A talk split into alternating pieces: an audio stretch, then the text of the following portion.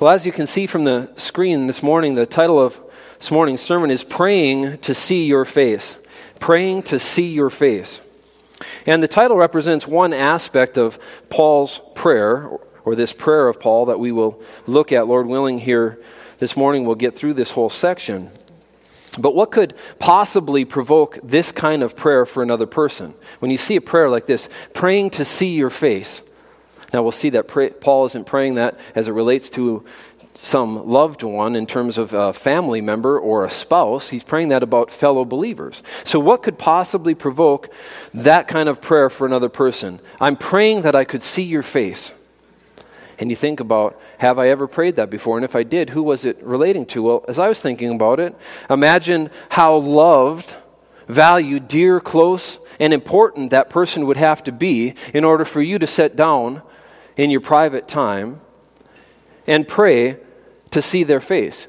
To bring this to the Lord that I'm praying that I could see, and then fill in the blank, their face. Imagine how important, close, dear, valued, and loved that person would have to be before you would ever pray a prayer like this.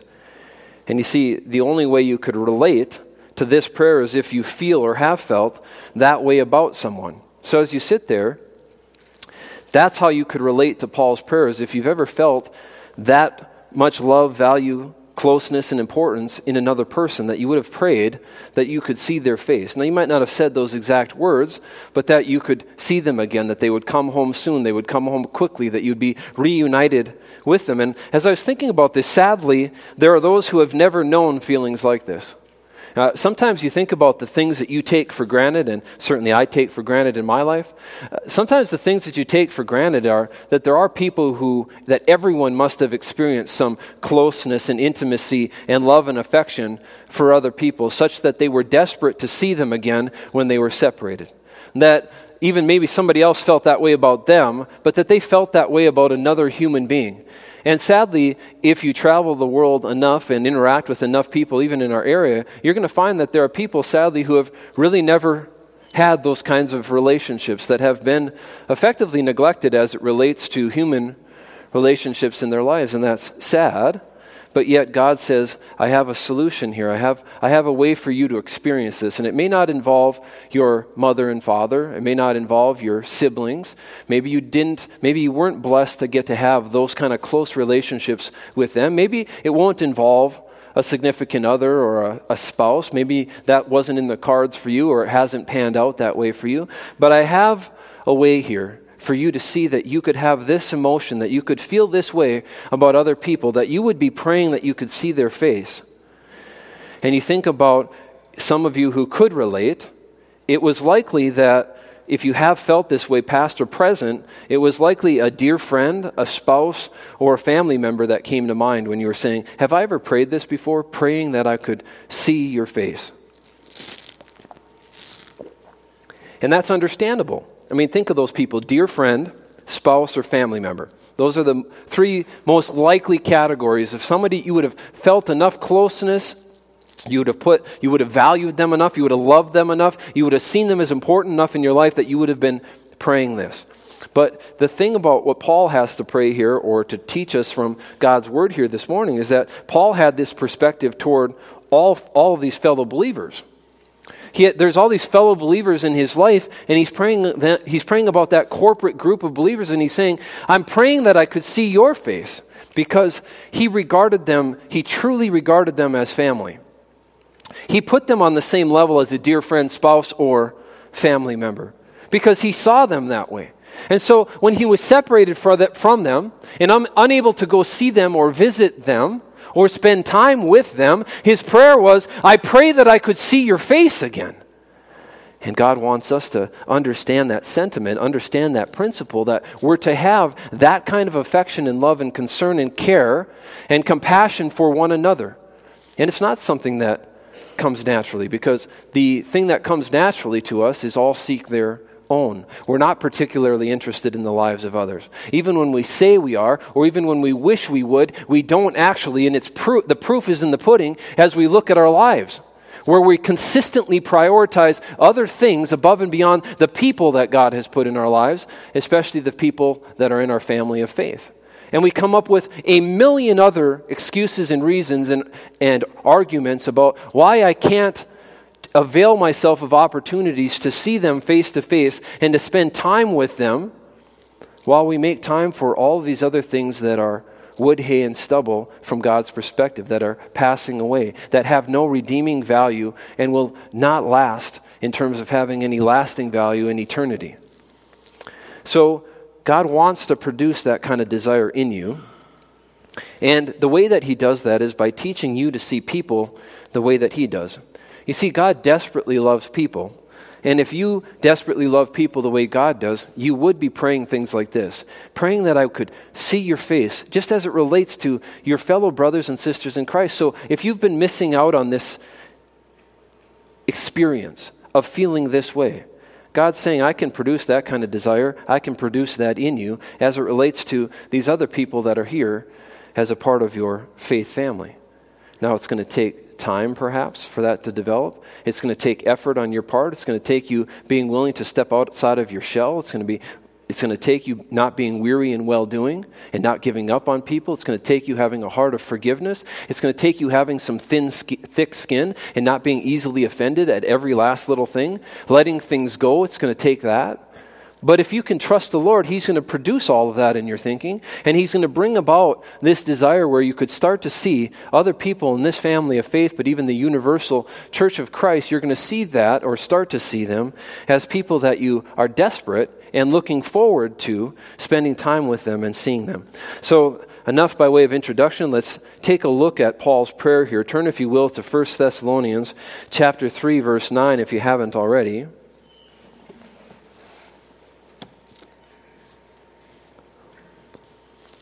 And we'll read through verse 13 here, this prayer in its entirety, and then we'll back up and draw out some observations or make some observations, draw out some applications from this section here of Scripture, yet another one of Paul's prayers.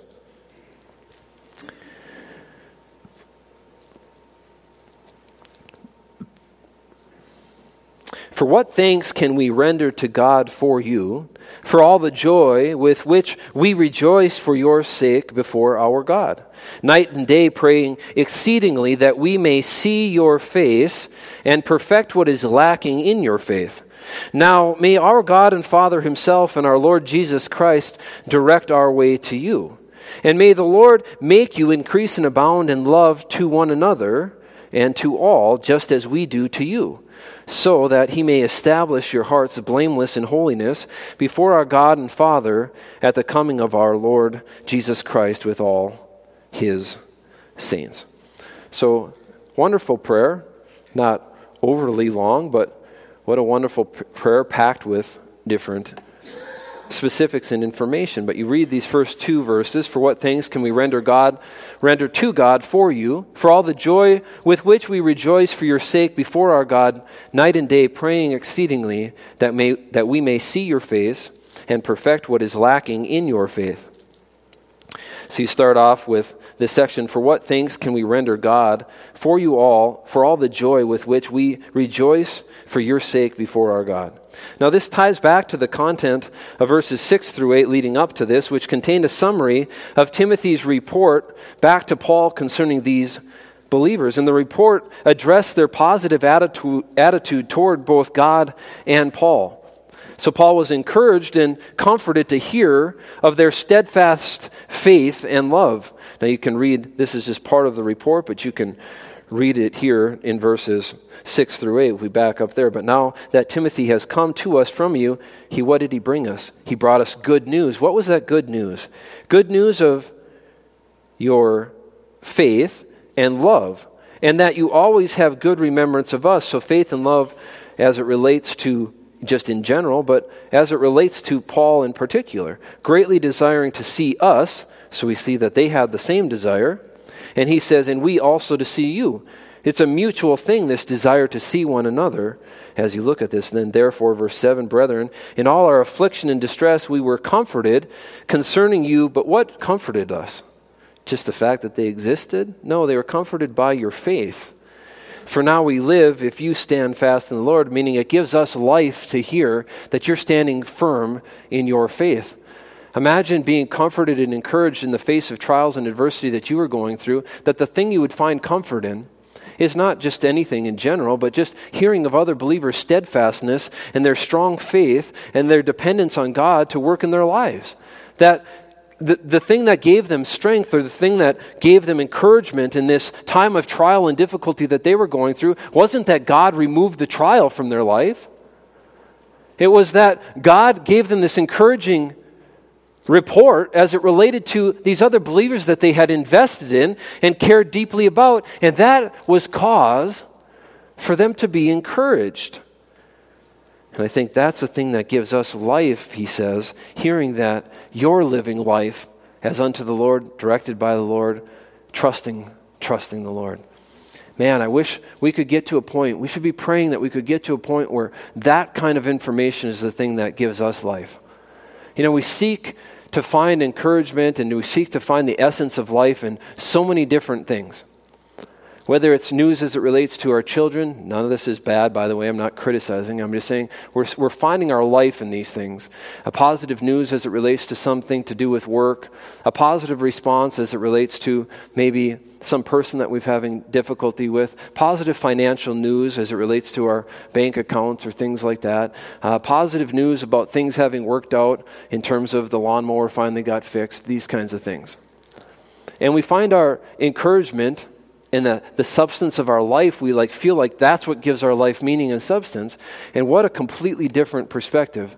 The thing that's going to give Paul encouragement, the things that's going to give him comfort, is to hear about other believers thriving in their faith. What a takeaway there. That's obviously not the main point of what we're getting at here. But as we come back to what Paul is giving thanks for, it's their unwavering faith even in the face of persecution, it served as a powerful testimony to others. And Paul notes this in Second Thessalonians this idea that they have this report that comes back about their love and their faith, their strong love and their strong faith for other people, including Paul, including ultimately God Himself. And they, they're known for that. I mean, Timothy is reporting this about them, so they become known for this. This becomes the thing that is their testimony. Their reputation is this. And that reputation of unwavering faith, it was powerful to others. And Paul talks about this in Second Thessalonians about these same believers in chapter 1, verse 4. He says, So that we ourselves, he says, we boast of you among the churches of God for what, though? For your patience and your faith in all your persecutions and tribulations that you endure. Now, was their life a gravy train? Either? No. Paul's life was difficult. He says he was comforted in hearing about their faith in the face of what he was going through, but they were going through the same thing. And the thing that gave them a powerful witness, a powerful testimony, a powerful reputation was that they had patience and faith in light of the tribulations and persecutions that they were enduring. Really encouraging. And Paul's saying this was cause for rejoicing personally, and it was cause for rejoicing and giving thanks prayerfully to the Lord. And you think about that. Christians who stand firm in the Lord are an encouragement to ministers and teachers who can see tangible results of the Lord working in them. Now, think about this from Paul and Timothy's perspective. They'd invested all of this time and energy, granted, as empowered by the Lord, as led by the Lord, but they're still human beings. They had formed human connections to these believers and had invested in their lives. And then when they see God bringing about, they're not taking credit for the results, but they see God bringing about results in their lives as these believers are responding to the Lord in faith and they're demonstrating this love that they have for one another, Paul's saying, I mean, just imagine how much that would encourage the one who has been ministering and, and investing in these believers for so long to see those tangible results. Now, ministry is not about results. We're not results oriented, but is it encouraging to see results, to see people respond? The answer is yes. I think sometimes God doesn't give people who are ministering to others, and you're all ministers. I mean, I happen to be a minister who's preaching this morning, but if you're God's children and you're willing to serve Him, you're willing to be used of Him, then you're a minister for Him. A minister to who?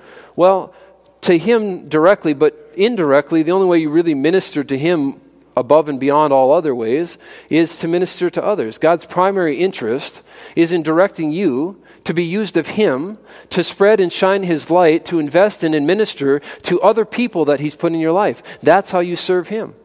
And the Bible brings out that principle over and over and over again. So while on one hand, your primary mission is to live to lift Him up, to exalt Him, the chief aim of man is to glorify God, if you want to put it that way. True, but as I've said over and over, how do we bring God glory? Well, in some ways, by letting Him work in our lives. One of the ways He does that is to transform our lives, change our lives, to sanctify us, to set us apart. So that would bring Him joy and glory. But not for no reason. He's doing that work in us so that He can use us to accomplish the mission. And the mission is to be ambassadors for Jesus Christ and to minister to others again that we have in life. So here's another verse where John talks about this same principle about how encouraging this could be, how this could be a cause for thanksgiving in Paul's life to see these believers responding in faith. John shares that sentiment in 3 John 1 4 when he says, I have no greater joy than to hear that my children, all that means is those that he's invested in, he shared the gospel with, he's invested in their faith journey, but to then to hear my children walk in truth. There is no greater joy I can have.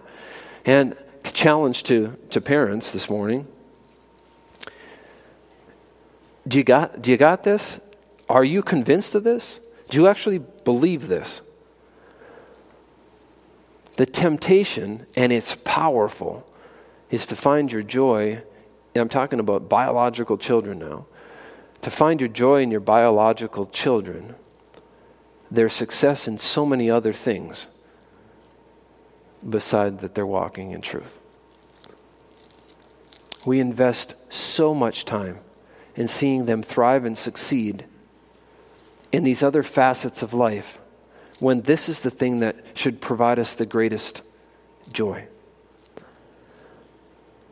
But how could we even expect to experience this outcome in our children if we don't even invest as much time into their spiritual well being as we do every other facet of their well being? How could we even expect this outcome? Let alone, probably, if you're thinking about it and being honest, God's saying, invest more in this than everything else, not even equally in this, but invest more in this than everything else. And listen, I'm a parent, and I'm not holding myself up as some sort of an example of somebody who's getting it right or getting it has it figured out. This is something you need to be praying for me about as I parent my children, and Lord willing, I'll be praying for this for you as you parent your children. But the uh, reality is, are we convinced by this? Do we actually believe this? And if, and if we do, then it's going to change the way we go about our interactions with our immediate family. And you could make other applications, but for the sake of time, we won't. So, hearing this report, it also caused Paul to give God the glory and thank Him for making this outcome possible in these believers' lives. So, we come back to our text. For what thanks can we render to who? To God for what? For you. For all the joy with which we rejoice for your sake before our God. Meaning that the, Paul and Timothy recognize that God gets all the glory, that God gets all the praise, that God gets all the thanks, that the gratitude really ultimately is to God. And so they make that very clear as they think about the joy that they're experiencing, the rejoicing that they're doing, as it relates to seeing these believers thrive in their faith, but they give God the glory. Then he goes on to talk about more specific or more general prayers. He goes beyond this general prayer of thanksgiving. And we see this in this phrase night and day, praying exceedingly. And then he's going to list two things that we may see your face, and that we may perfect what is lacking in your faith. And this is just, again, an expansion of this general prayer of thanksgiving. Now he talks about First, the earnestness of these prayers. How can you become more earnest or be, how can you communicate more earnestness than night and day we're praying exceedingly? Now, that doesn't mean every moment of every day. It doesn't mean evening prayers or morning prayers and evening prayers. It just represents this general posture of I'm going to consistently and continually pray my way through the day, as we talked about a while back. I'm going to be praying my way through the day, And as I go about my day, these are the kinds of things that I'm going to be talking to God about. And now he gets into some very specific things that he plans on or has been talking to God about. The first one, of course, is the title of our message, that we may see your face. He's praying to see your face, or to see their face. So these two specific requests. Now, think about that we may see your face. There is no substitute for, for in person fellowship. There is no substitute for in person fellowship. I didn't come up with this. We live in a day and age, and I've heard it more and more often, where people think that they can redefine, well, everything, that there isn't such a thing as universal truth as laid out in God's Word when God says, I am the way, the truth, and the life. There's no other source of truth besides God's truth. Any truth that you're repeating or believing, if it's true, it only comes from God's word and it's fixed. It's not subject to your opinion, your emotions, your feelings, your perspective. It's fixed whether you agree to it or not. But as you're thinking about these kinds of things, and you're thinking about just even truth in general, God says that you should not forsake the assembling of yourselves together. He says there's value in in person fellowship with other believers. Full stop, right there. And as I run into people, young people, frankly, it's surprising, it's, sometimes it's old people, they think that they can just redefine God's whole plan as laid out in His Word for their spiritual success. And that somehow that's going to work out. So I've seen a lot of attempts to even redefine the local church, to take away from the importance of the local church. Now, the local church can, can be manifest in a lot of very informal ways. I'm not saying it can't. But it's still a church, it's a gathering, a regular gathering of people. And can you take advantage of technology? Yes, and you should. If your situation is such that that's the best means of doing it, if you're going to use FaceTime or you're going to use Zoom kinds of technologies, various kinds of Microsoft meetings or whatever these technologies are, and a bunch of people are going to gather as a, as a church and they're going to do it regularly and they're going to fellowship with one another in that way and they're going to see each other's faces even on the screens. Is that an effective way to, to be a body of believers? And the answer is yes. That's exactly how God might lead and direct in your life, but it's still a gathering of people with some set parameters in terms of wanting to gather in a way that would put the focus on the teaching of the Word of God, a mutual conversation and fellowship with one another, prayer, corporate prayer with one another, even celebrating things like the Lord's the Lord's Supper, things like remembering what Christ has done, singing songs of praise together is a part of what we talk about, or the local church is described in the early church as having had be a part of their worship service. As you take that back to the Old Testament, you can see that psalms and hymns and spiritual songs were a part of the nation of Israel's worship too. They were an integral part of that. You can see it sort of all the way through as God is developing these core criteria and saying these are not things that you should mechanically, hoops you should jump through, but these are things that would benefit a gathering, a regular gathering gathering and we can incorporate some of these things. Now, are you wrong if not every one of those things is touched on every time or whatever? No, that's again between you and the Lord, but I see people saying, I don't need to go to church. I can listen to so and so online as I'm driving in my car, and that's an effective substitute for being around other believers. Not according to God's word. Now, is it a productive and useful thing to be doing? The answer is yes. What a wonderful day we live in in terms of technology. I listen to spiritual things all the time when I'm driving.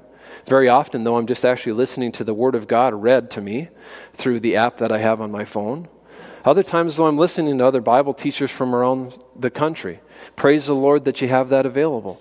But is that a substitute for being connected to other believers in a real, tangible, regular kind of a way? The answer is that's not God's design.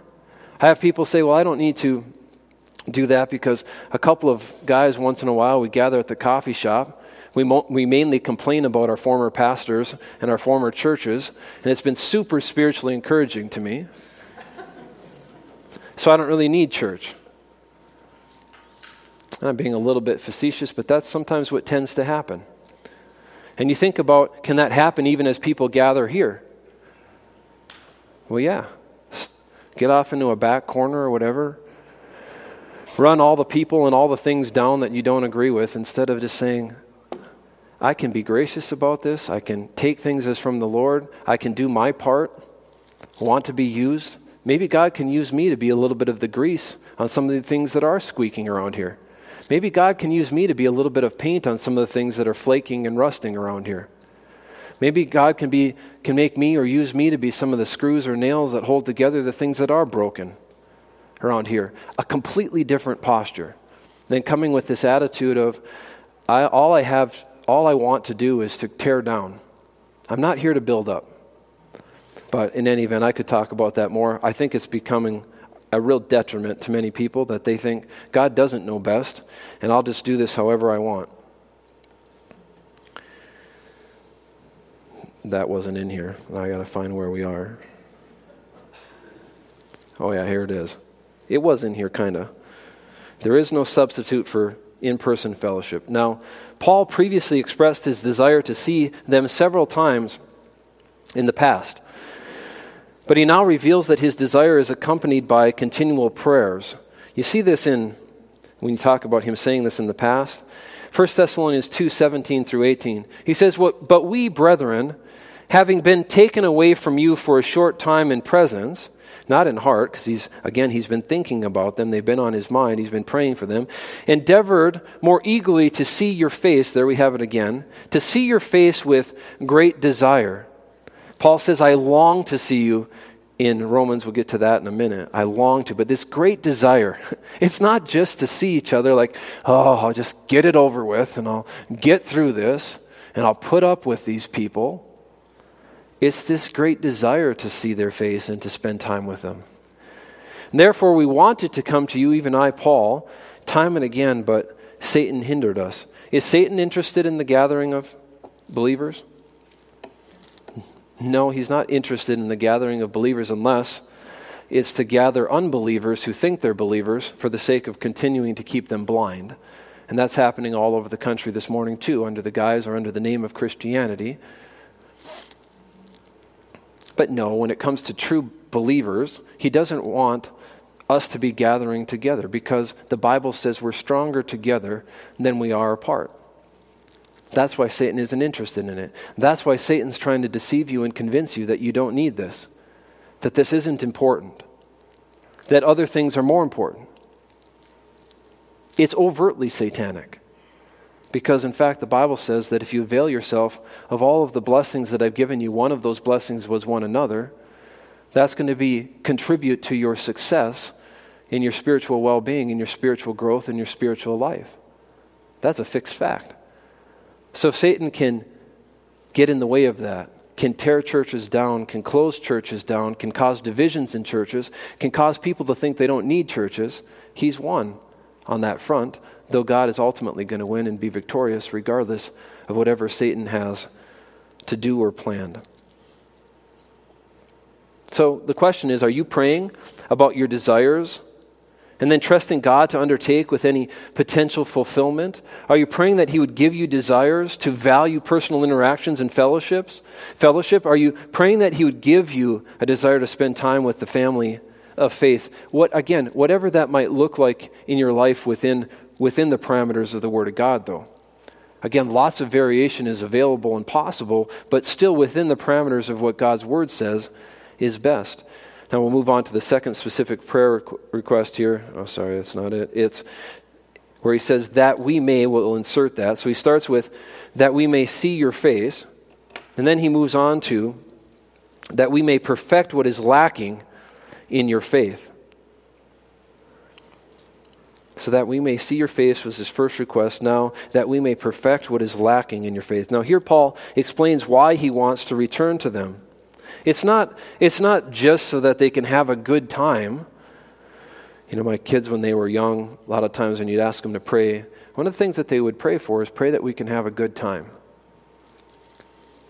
And that's just representative of a childlike mentality but ask yourself how many of your prayers if you're being honest if you really went through them and you really thought about what you're really praying, a lot of it has to do with having a good time to some extent, that things would work out, that God would be a magic genie in your life to fix all the things that are wrong. And what we, I hope we've been seeing in this, this survey of some of Paul's prayers is that the things that a person who wants to grow, wants to draw nearer to the Lord, wants to develop in their faith, their prayers would take on a different flavor.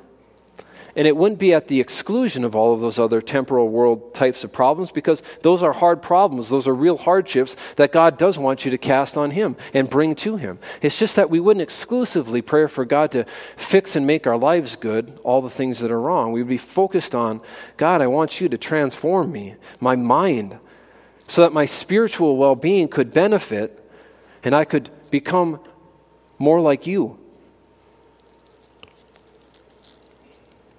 So, Paul, as he's praying, it's not just that I want to see you for no reason. I want to see you. I want to see your face so that God can use us to perfect what is lacking in your faith. And this word perfect involves completing something that's incomplete. Now, what is lacking in your faith? It refers not to a lack of faith in general, but rather the need for deeper understanding and spiritual growth and maturity. Paul isn't questioning their faith here in terms of are they God's children? He's praying about giving them more of what they're missing in terms of doctrine and teaching and, and personal growth, spiritual growth, a deeper understanding of the matters of faith.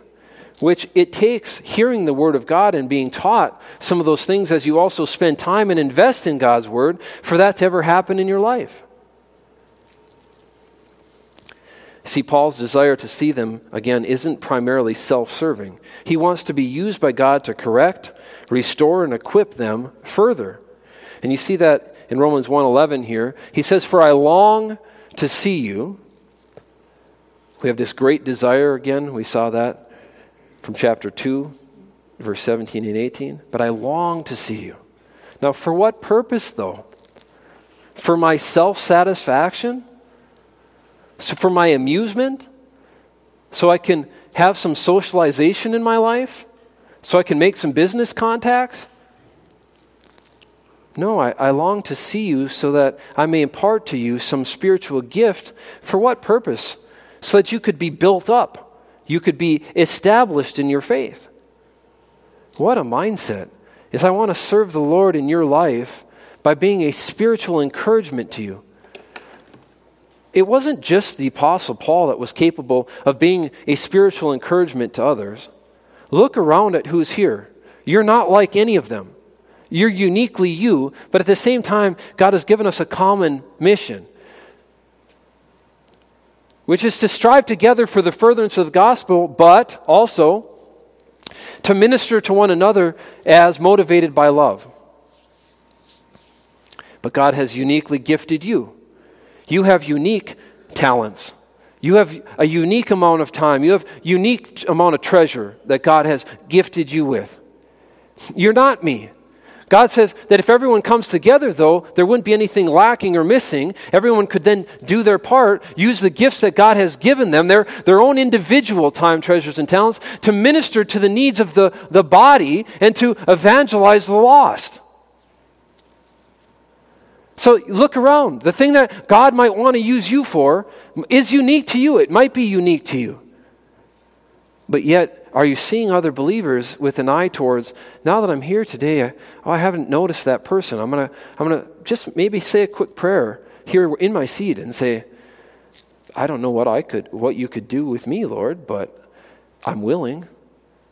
Would you give me the moxie? the boldness to go, maybe all God wants to do with you is to have you introduce yourself. let's like let's not set the standard real high here. Maybe he just wants you to walk over and very bravely say, Hi, I don't know if I've met you before. My name is Gus Lehman. Maybe it's not any deep message that he wants to communicate with you on that. Maybe you just need to be a friendly face but that's going to take having a friendly face. Some of you are scowling at me now.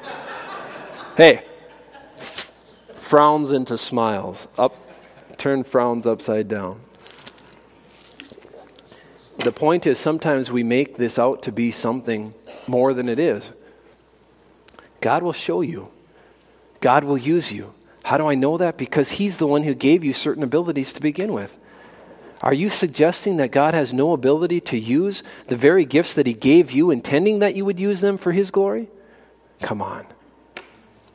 I'm not a math genius, but that doesn't even track. That's Paul's perspective. See, the proper mindset of a servant is serving others. You say, God wants me to be a servant. well, a mindset of the one who is a servant is that they want to be used to serve others.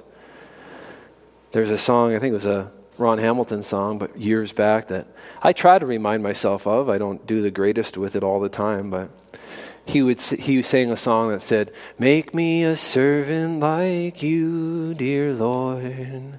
What was the next part of that? Living for others each day humble and meek, helping the weak, loving in all that I say. See, think about that song and those lyrics. Shouldn't that be the kinds of words that are going through your mind as you're seeking to be God's servant?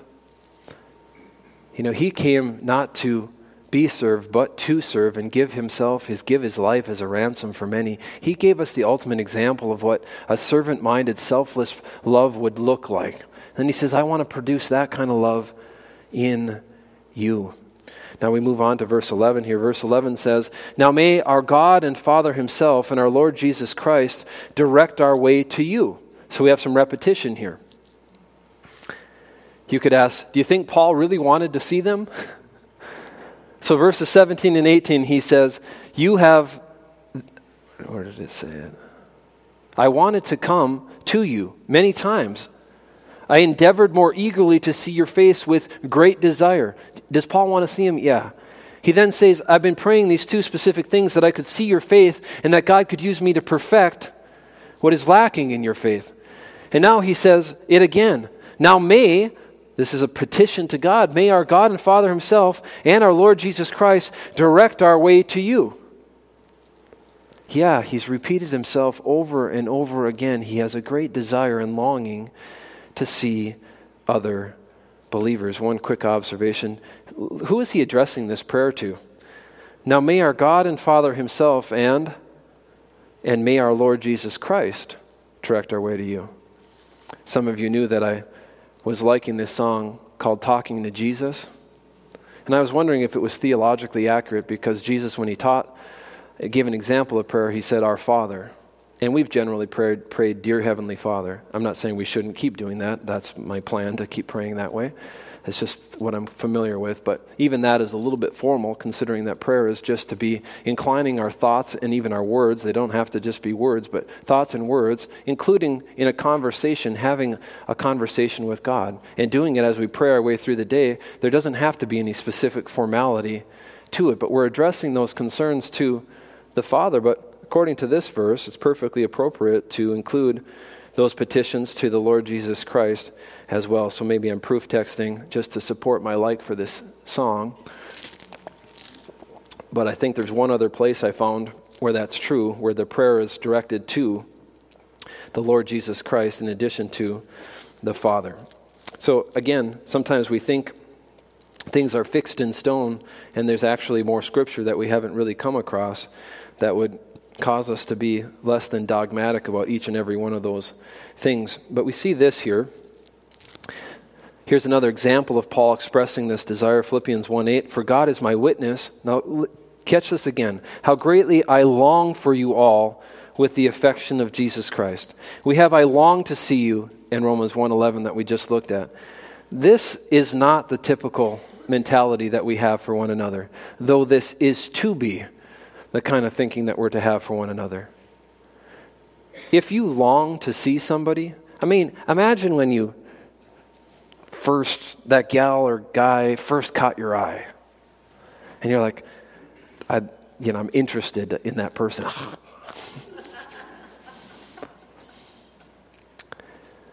Come hell or high water, nothing was going to stop you from flipping your whole life around in circles to make time for and to get to see that person. You'd drive through the night. You'd go without sleep. You'd go without food. You'd skip your job, skip your work, skip your, skip your school.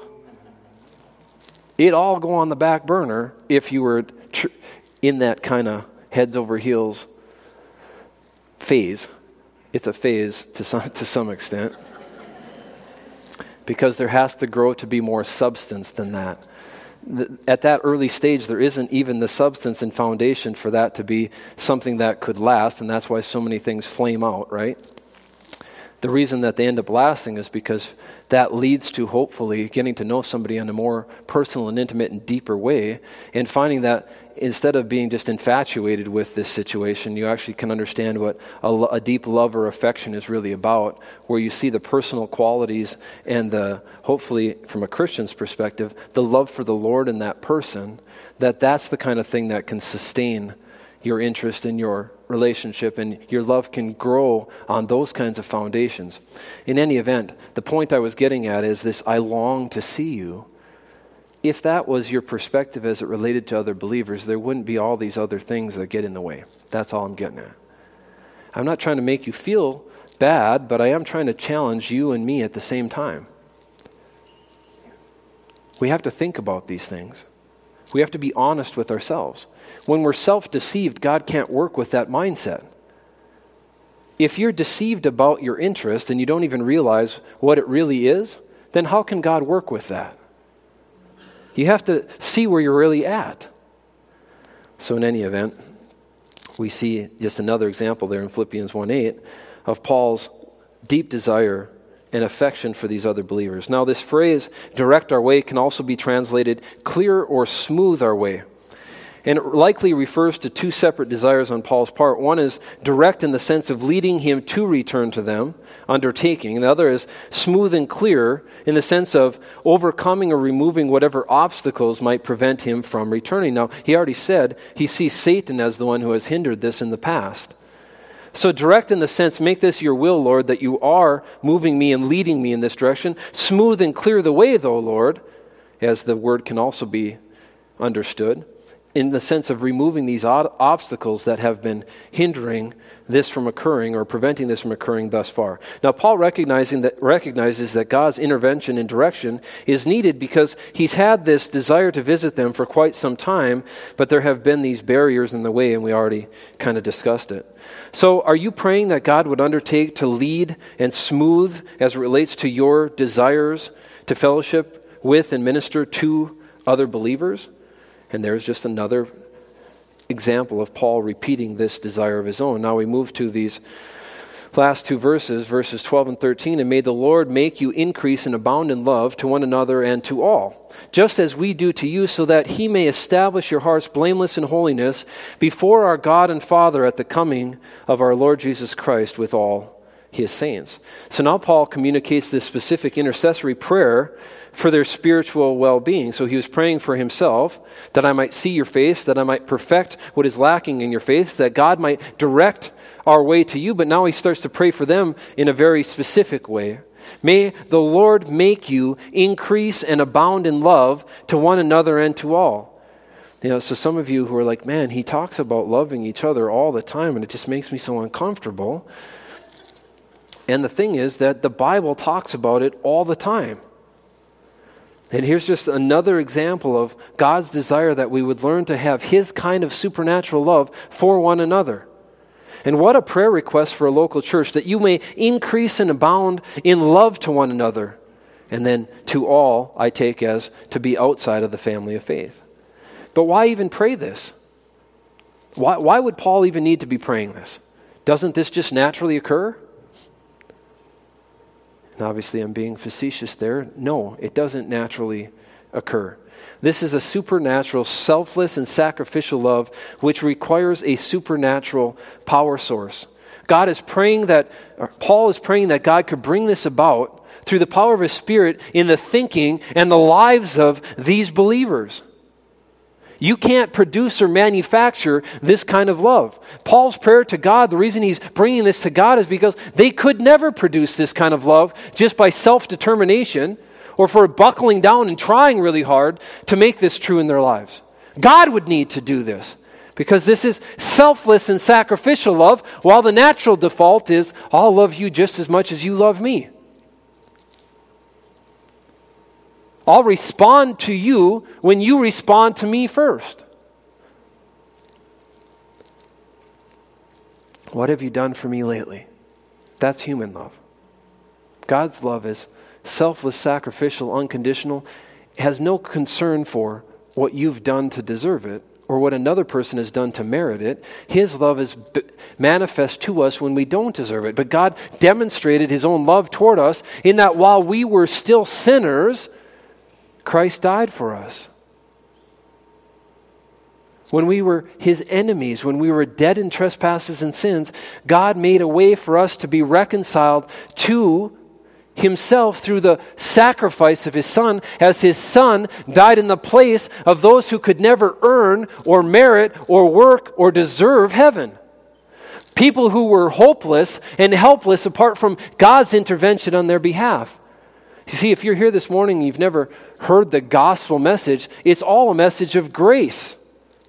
You've probably been singing it your whole life. If you've been around churches, you've been singing Amazing Grace. How sweet the sound that saved a wretch like me. I once was lost, but now I'm found. I was blind, but now I see. You've been singing it without knowing what you were singing. Because, see, the, natural man wants to believe that some people deserve heaven a little bit more than others, and the Bible says there's none righteous, no, not one. There's none who seeks after God. All have sinned and fallen short of the glory of God. There's not a just man upon the earth that doeth good and sinneth not. All of our works of righteousness are filthy rags. Paul says, For I know that in me, that is in my flesh, nothing good dwells. There's not one person who deserves God's grace every person stood equally condemned by their affiliation with sin, their association with sin, the sin of Adam, and their own personal sin. And God couldn't overlook sin because He's a just God. And there, there's a payment or a penalty that sin demands. And God explained that to Adam and Eve in the garden when He said, If you eat of this, you will die both spiritually and physically. Death meaning separation from God. By virtue of your sinfulness, and having identified and aligned yourself with rebellion against me, you're now separated from me because I'm perfectly holy, spotless, sinless, and righteous. And I can't overlook the result or the fallout or the debt that is owed because of sin. So if you've never understood the good news of the gospel, amazing grace that saved a wretch, you have to see that you have a need, that you were born dead in trespasses and sins with no hope of life. You were born looking forward to an eternity separated from God in the place where God isn't, which the Bible calls hell or the lake of fire. That's, what, that's the future that you were looking forward to without God in your life. But God sent his only begotten Son that whoever believes in him would not perish but would have everlasting life. Sirs, what must I do to be saved? The Philippian jailer says to the Apostle Paul. And the response is believe on the Lord Jesus Christ and you will be saved. Ephesians, Paul says, For by grace you've been saved through faith. It is not of yourself, it is a gift from God. It's not of works, lest anyone should boast. Titus says, Not by works of righteousness which we have done, but according to his mercy he saved us. In Romans, Paul says, Now to him who does not work, but believeth on him who justifieth the ungodly, his faith is counted for righteousness. See, once you see that you have a need and you see that Jesus fixed or solved that need when he sent his only son to die in your place, to pay the debt you owe, to pay the penalty you owe, to die for sins he hadn't committed, to pay for and cover the sins that you had committed. So, as he paid for those sins on your behalf, there's a payment now available to apply to your account. The payment was sufficient to apply to and offset the debt that all men owed. So the payment is available. The question is, will you apply that payment to your account? And the Bible says you do that by faith. You accept God's gift of eternal life and saying, I can't save myself. There's nothing I could do to rescue myself. No, no amount of good works could save me. No amount of church rituals could save me. Nothing could be done to fix this problem unless you made a way where there was no way. And when you realize that and accept that Christ's work on your behalf was completely satisfactory and sufficient to undertake to deal with your need and to fully pay your debt, and that there's nothing you could do to add to the salvation that Jesus offers, and that any attempt to add to it would be to, in, in, fact, reject that gift. Because to receive a gift means that it has to be freely given, but it also has to be freely received. You can't work for a gift and it still be a gift. If it's going to be grace, it has to be all grace and have nothing to do with you. And so the Bible says that your response is to accept by faith what Jesus has already done for you and to receive that gift. The Bible says that he made him, Jesus, to become sin for us, even though he knew no sin, so that we could become the righteousness of God. The moment of our faith, we are clothed with Christ's righteousness.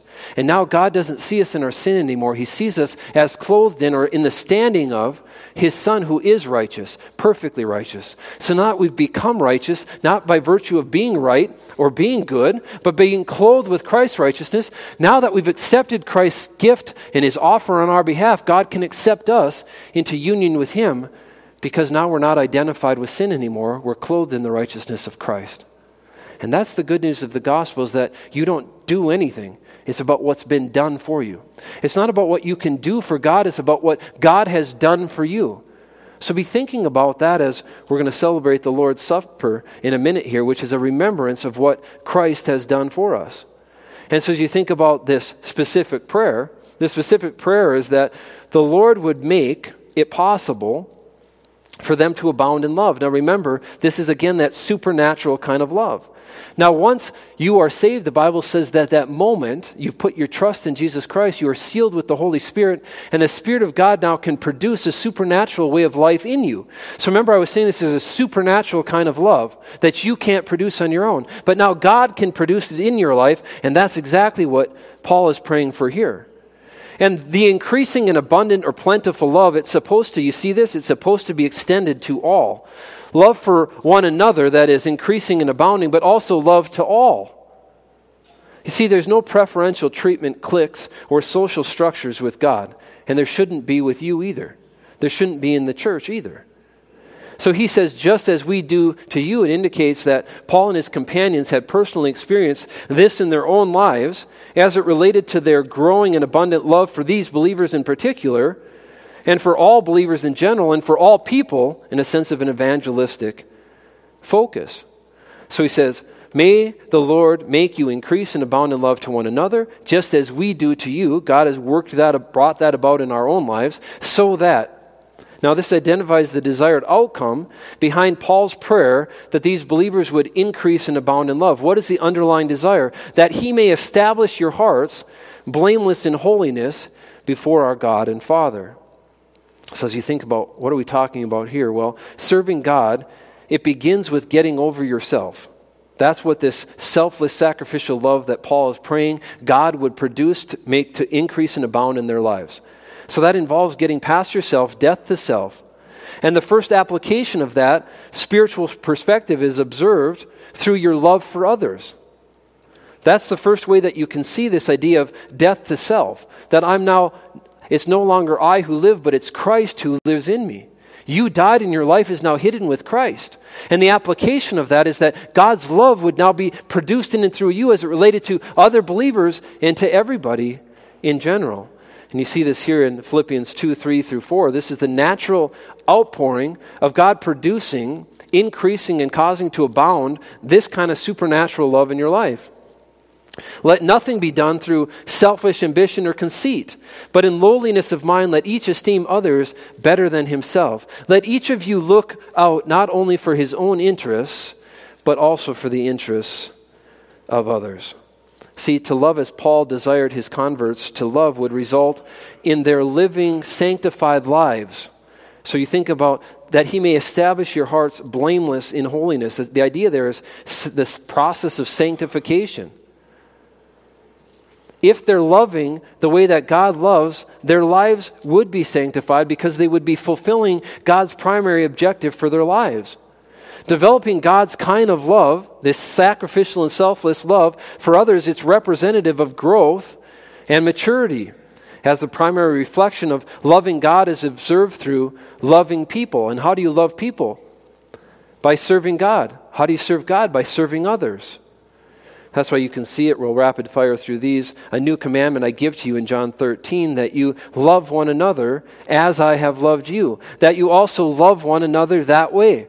Sacrificial and selfless love. By this, he says, all will know that you are my, my disciples. That's the evidence of this blameless and holy life, this sanctified life, as God is producing this change in your life. By this, all will know that you are my disciples if you have love for one another he may establish your hearts blameless in holiness. One of the primary ways of doing that is to produce supernatural love through you as evidence that the Spirit of God is working in your life. Romans 13 8 says, Owe no one anything except to love one another. Not, not anything else. Owe no one anything except for to love one another. For he who loves one another has fulfilled the law in its entirety. Galatians 5 13 and 14 says, For you, brethren, have been called to liberty, only do not use your liberty as an opportunity for the flesh, but through love serve one another. For all the law is fulfilled in one word, even this you shall love your neighbor as yourself. And then he wants to establish your hearts blameless in holiness, talking about spiritual growth, having a sanctified, set apart life before God, but then it says at the coming of our Lord Jesus Christ. And it refers to Christ's return and the Bema seat of Christ or the judgment seat of Christ evaluation that will follow. Naturally, that's going to be a blameless evaluation where you hear, Well done, thou good and faithful servant, if you've been allowing God to produce His manner of living and produce, make His priorities your priorities, and to work in your life as He sees fit, as we would be a vessel in His hands, He's going to be able to say, Well done to that because we've been able to get ourselves out of the way enough, to get over ourselves enough, to finally let the Lord work and undertake and use us the way that He sees fit. So, praying to see your face. Do you, do you feel this way about fellow believers? Do you pray like this? Do you pray that God would help you and others increase and abound in love? You see, apart from understanding the depth of God's love for you and allowing Him to produce that kind of love in and through you, it's impossible to live in a way that would please Him. You can't live in a way that's going to please God apart from Him working in your life. So, you, you know, as you come here this morning, th- my prayer for you would be that we would all see that we need growth in this area, that we'd make these kinds of things a regular matter of prayer as it relates to our own lives and the lives of others. We're going to celebrate the Lord's Supper here this morning. I had spent some time to talk about how somebody could become a child of God, be born into God's family. There's only one way it's through faith in the finished work of Jesus Christ alone. It's because of God's grace that God could look past our sinfulness and He could love us anyway. Unmerited favor of God, as God would make a way for us. Now, how did He do that? He died on a cross he shed his blood in the place of sinners like you and I. And so, as we think about the good news of the gospel, is that there is a way for us to be made right with God. It's free to us, but it costs Jesus everything. As Jesus had to give up the glory of heaven, come to earth, take on the form of a human being, and die in your place and mine. It cost him his very life. It cost him having union with the Father as the Father turned his back on him, as the sins of the world were poured out on Jesus. And he cried out, My God, my God, why have you forsaken me? He endured the equivalent of hell for you because he loved you so much. And he said, It's simple. Children can understand this. Will you accept this? Will you put your trust in this? Will you believe in this? And if you believe that I did this for you because I love you, and if you believe that my work was complete, it was finished, there's nothing more that can be added to it, and if you realize you can't contribute in any way, and you just put your trust in what I've done for you, that moment, you're born into my family and I'll never let you go. So if you're here this morning and you've never accepted Jesus Christ and what he's done for you, I'd ask you to consider why not? What's been preventing you from doing that? In the quiet of your own heart, right where you sit, you can make a decision to put your confidence and accept what Christ has done. To say, I believe that. I accept that that's true. I'm convinced and persuaded to put my trust in that. And that very second, you'll now have a new birthday, a spiritual birthday, where you'll have been born into God's family. And you can look forward to spending all of eternity with him because these, he says, and John says, that these things have I written unto you who believe. That's the only caveat to it. Who believe in the name of the Son of God. I wrote these with the purpose, though, that you may know that you have eternal life. That refers to a quality of life here in time, but it refers to an eternity to be spent with God in heaven, getting to live life with Him in a perfect place. But you know, the alternative is that if you continue to reject Jesus and say, I don't need Him, the Bible says that apart from Him, the alternative is that you'll have to spend all of eternity paying for the debts of your own sin, even though Jesus already paid the debt, because you didn't ever apply that payment to your account. You didn't make it personal. And so, though the payment was available, how tragic would that be that you're in the lake of fire, forever separated from God for all of eternity, in a place that there is no joy, there's no happiness, there's just wailing and gnashing of teeth. And you're thinking about that existence for all of eternity, all because you thought you had a better idea or a better way of saving yourself than the one that Jesus offered by taking your place. I pray that that wouldn't be the case, that today would be the day of salvation for you. Now, if you're here this morning and you are a believer, I would pray that you just prepare your hearts and think about how often do I live in light of Christ's sacrifice for me? Because this is just a remembrance. This is a ritual of, of sorts that we go through to be intentional about remembering the blood that was shed in the body that was broken. But the instruction actually do this as often as you do this, do this in remembrance of me. But at the time, it was sort of associated with just breaking bread and having meals in general, as they would gather on a regular basis and eat bread and and have wine at their meals together. And they would take a moment as they were doing that to just remember Christ's sacrifice. Shouldn't we do that each time we gather? When you pray before a meal, shouldn't you remember Christ's sacrifice, even in your own homes? And in a sense, you're celebrating or remembering Christ's death till he comes. That's the point of it. So as we do that this morning, would you prepare your hearts so that you can do it in a manner that would be worthy, that you're actually thinking about what Christ has done for you? If you got anything to